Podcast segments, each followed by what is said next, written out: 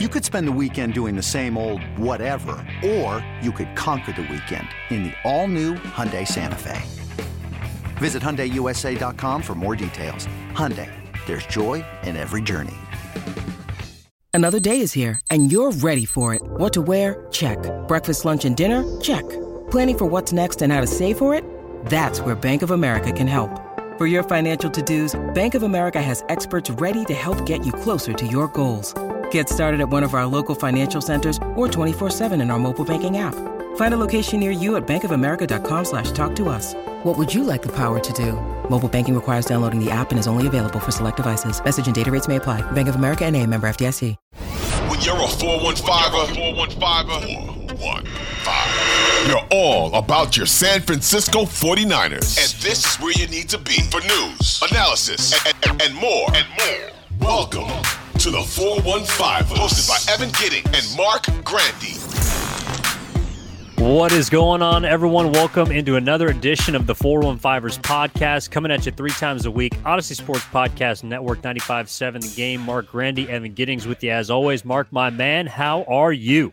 I'm doing well, Evan. Uh, not as well as the Cowboys, apparently, mm. who just got done with a Monday night shellacking of the Tampa Bay Buccaneers. We're recording this here Monday night, getting it ready for release as you're listening to it probably on Tuesday. But that sets up a fun matchup in the divisional round Cowboys Niners for a second straight year. Looking forward to that. But all in all, I'm doing well, Evan. How are you? I'm good. And I'm I'm especially good because let's be honest, Marc.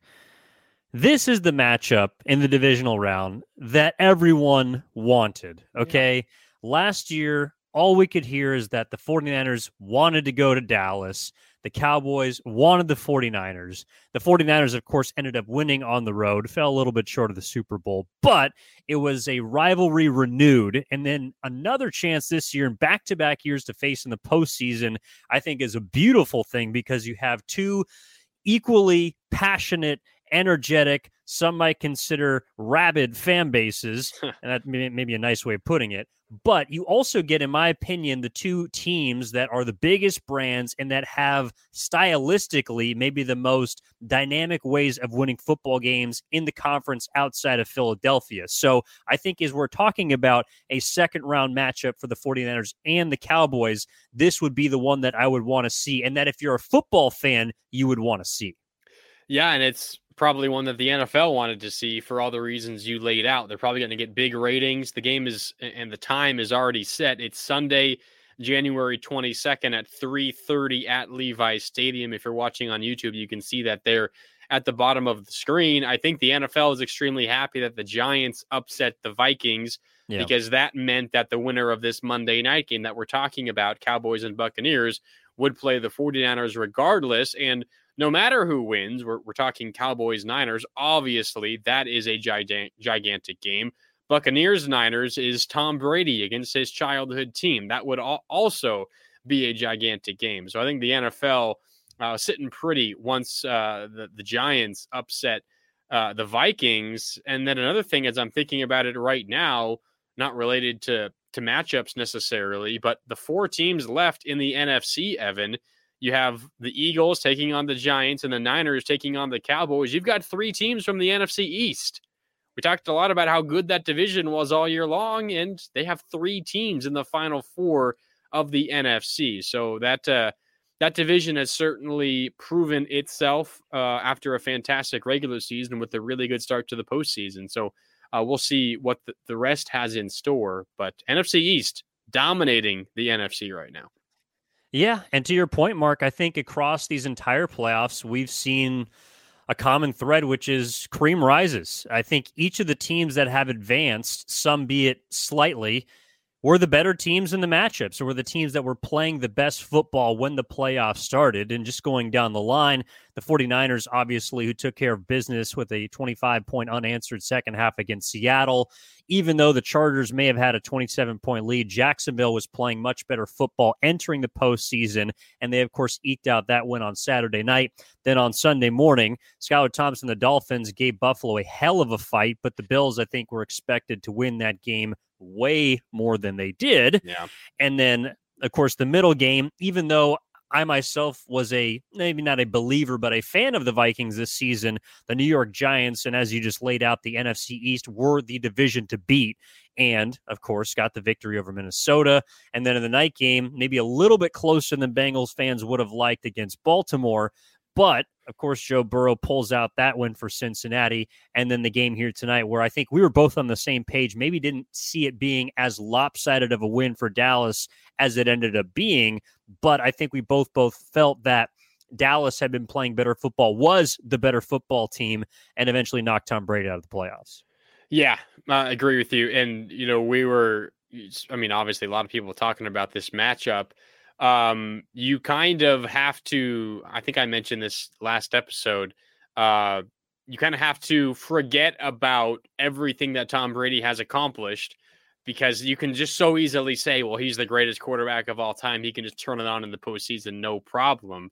Um, but you have to remember what they put on tape this year, which for the most part was just absolutely horrifying and uh, that came out again Monday night. Now, on the other side, you think, well, you know, it would also just be classic Cowboys to find a way to to lose this game. I mean, that just kind of fits how they've done things the last what 20 25 years. Um, but they were clearly the better team. I agree with you. I thought it was going to be a lot closer. I did not think that Tampa was really going to put up only six points through any meaningful game action. I guess really zero points through any meaningful game action um, until they scored, you know, late to to keep the game alive for a moment before Dallas went down and put the final nail in the coffin. Um, but yeah, certainly the better team won, and it sets up for an interesting matchup uh, come Sunday for the 49ers. Um, but it's, I mean, regardless of of the the outcome of this game Monday night, Evan, we've talked about it a lot leading up to the playoffs except against the the Eagles in a potential NFC title game. The Niners would be favorites and probably relative big favorites against anyone else in the NFC. And you know, if you're listening Tuesday morning, you can go and see the opening lines. I'm sure the Niners are are favored by upwards of what four, five, six points, something like that against the Cowboys, maybe six. Uh, that's a pretty big number for a divisional round game. Um, you know, and I think it's probably fair because the Niners have just been that good recently. I mean, they won 11 straight games and they were by far the best team in the divisional round or the wild card round, excuse me. Yeah, it, it is interesting though, Marc, because if you just look at the two teams that had perhaps the most dominating performances, it is the two teams that are facing each other in the divisional round, which would be San Francisco and Dallas.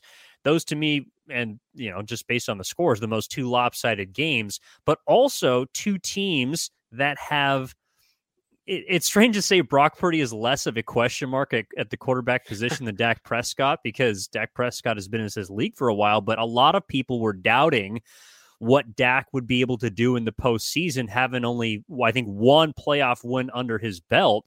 And while Brock Purdy was obviously impressive and historically so, throwing for three touchdowns and running for one. Dak Prescott said, Hold my beer. I'm going to throw for four touchdowns and run for one. So it, it is cool in the sense that you have, you know, maybe San Francisco at home, who should be the the favorite, and maybe I would I I would set the line probably closer to four than to six, but we'll eventually see what that line becomes.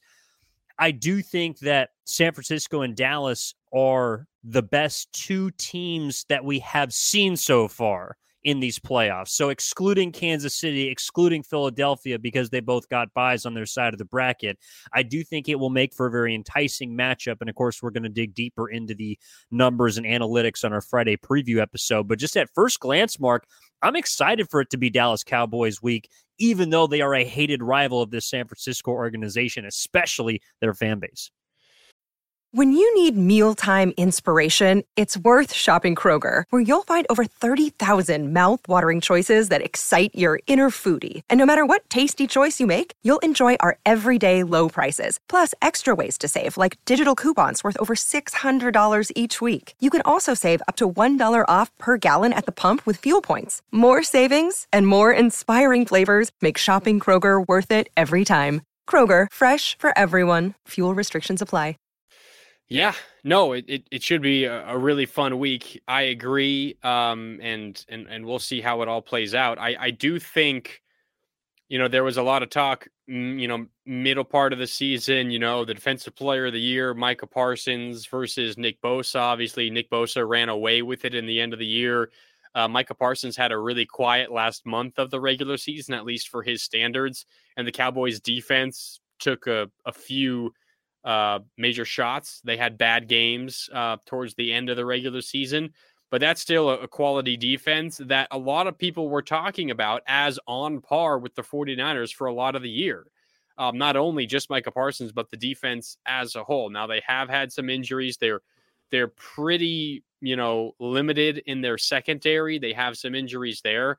Um, and we'll obviously dive way more into the matchups and, into where the Niners can exploit that defense. Um, but it's easy to forget how dominant that defense was in the early part of the season. We talked about the Niners playing with multiple quarterbacks in situations they might not like. Uh, do you remember when Dak Prescott went down early in the season and that defense helped carry them to wins without their starting quarterback? So this what is a mean? really Cooper Rush. do you remember the discussion? What Yes. after his second win, when everyone was I like, should they even go back to Dak? Oh Yeah, my I do. God. Such a just absolutely incredibly dumb discussion. Hey, I I myself have, have been a prisoner of the moment, Marc. However, I do not think I was that far in the dungeon to be shackled by the red-headed rifle that is Cooper Rush. I'm glad because if you were part of that conversation, I might just have to quit this podcast. That's how dumb that discussion was. But anyway, my point is there was for a, a, a large portion of this regular season a lot of talk about how elite this Cowboys defense was. Um, and yeah, they've had some bad weeks. Uh, but I guess the get right game is just play 45 year old Tom Brady who suddenly can't figure out who to throw the ball to.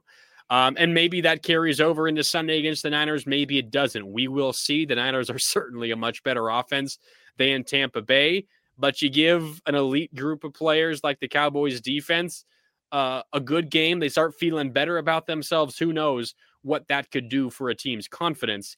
Uh, we'll see how it plays out Sunday. I will say, though, and I, I mentioned at the end of last episode, the Niners have a two day rest advantage, and that is huge. It's unfortunate for Dallas that they had to play on Monday and they're playing a team who played on Saturday. It's gigantic news for the 49ers.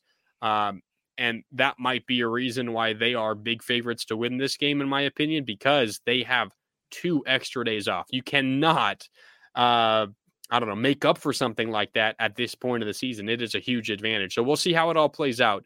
Um, but the Niners, uh, regardless of who they were going to play this this weekend, should have a pr- should have a pretty good chance to win. And that doesn't change with Dallas for me, despite the fact that they're probably they're certainly the tougher matchup between the Buccaneers and the Cowboys for the 49ers. Yeah, I think they are a tougher test, and, also, I mean, along your points of having losing, having lost rest or being in a disadvantage when it comes to rest, they also have to travel. So you got to account for that taking the better part of a day too. So Dallas is going to be behind the eight ball in a lot of ways, even though I think that they are a tougher test than the Buccaneers would end up being. I mean, I, I just you hate to see Tom Brady's potential career come to a close. Although you never really know based on the last uh, 25 years. I it, it does kind of feel like Marc unless he can find a landing spot to his liking, I, I, I just don't know if he's going to be willing to come back to take this kind of beating over again because like he just looked like a scarecrow back there today against Dallas and any team that has some semblance of a pass rush that can beat you with four or that has multiple guys that can get into the backfield like the Dallas Cowboys do and obviously like the San Francisco 49ers do I just don't see how Tom Brady or other teams are going to want Tom Brady in their midst because if he's a guy throwing the ball 65 times a game with no running game, uh. even with, as you put it earlier, playoff Lenny in the backfield with him, I, I just don't know how he's going to be able to sell this version of himself unless teams are simply interested in selling tickets. Uh, that was a disgusting season. I so I have I've I I know no no one wants to hear about my fantasy football team. No one cares. But By the way, I ye- won our league. Uh, way to go. Uh, big reason why I didn't was because I bought into the Tampa Bay offense. I Ah. I had stayed away from Tom Brady since he turned 40. I'd stayed away from all of his weapons because I was worried this was going to be the year that he finally struggles, that he that he finally breaks down.